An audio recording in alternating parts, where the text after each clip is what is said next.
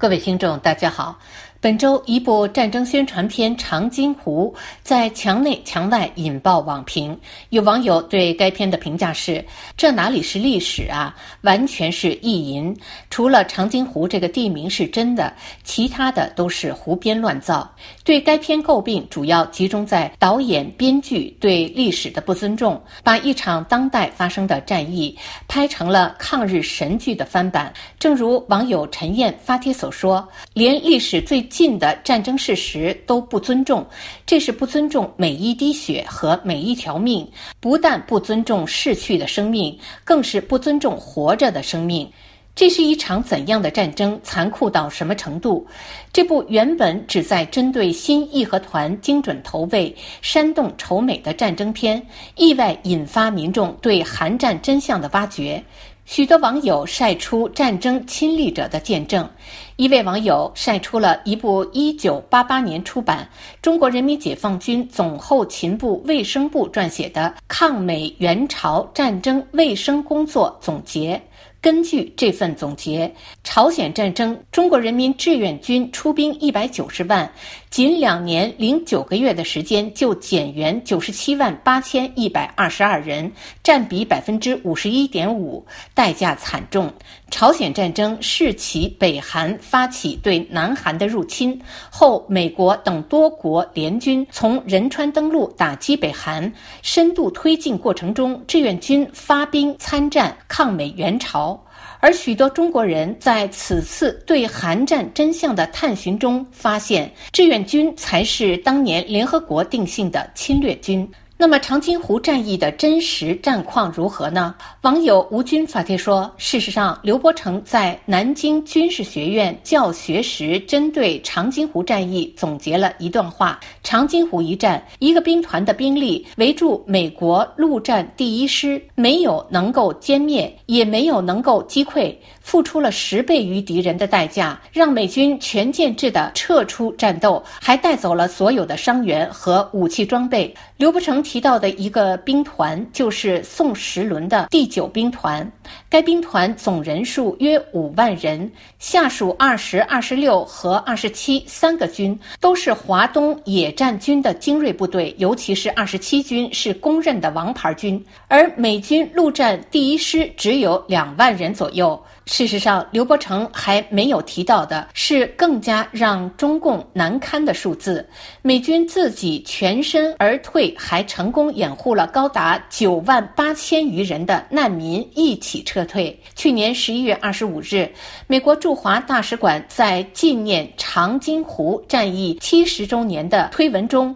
曾经再次提到了这个重要的细节，也就是说，共军王牌部队以绝对优势兵力。在在美军猝不及防的情况下，分割包围了美军，但在赔了夫人又折兵之后，仍然让煮熟的鸭子飞了。这无论如何都让战无不胜的毛泽东脸上有点挂不住。而非常有意思的是，不但中共现在把长津湖战役吹捧成巨大的战略胜利，美方同样也将长津湖战役视为胜利。美陆战一师突围后，美军方一共颁发了十七枚荣誉勋章、七十枚海军十字勋章，这是美军颁发奖章最多的一次战役。原中共党校教授蔡霞发帖说：“大陆电影《长津湖》本想欺骗世人、煽动仇美，却不料引发探寻韩战真相热潮。”一位红二代怒斥：“忽然明白了，他们为什么罔顾事实搞这样的片子。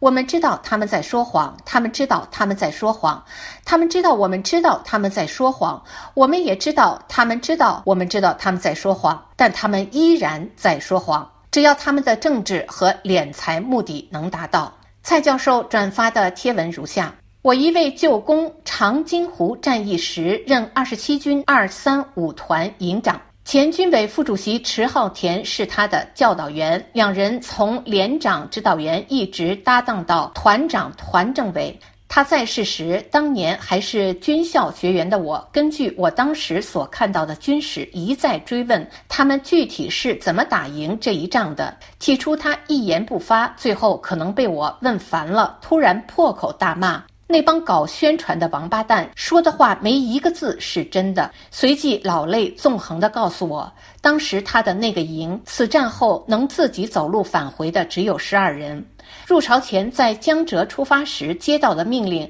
是解放台湾的行动推迟，他们要返回山东老家，所以出发穿的全是单衣。然后火车到泰安，又说去北京接受毛猪检阅，直到车到山海关，他们营一级才被告知要入朝参战。车到丹东，他看到火车站上已准备了不少棉衣，九兵团所乘列车接到不停车。车直接入朝的命令，当时站台上的人只好打开外包装，一件一件的向车上扔棉衣棉裤。可火车飞快，能接到的人寥寥无几，对十几万大军而言，无异于杯水车薪。所以入朝后冻死冻伤无数。这场战役残酷到何种程度？一位亲历战地记者孙佑杰在其撰写的题为《鸭绿江告诉你》一书中有所披露。书中描述，二十七军仅有的十五辆汽车入朝的第一天就报废了十二辆，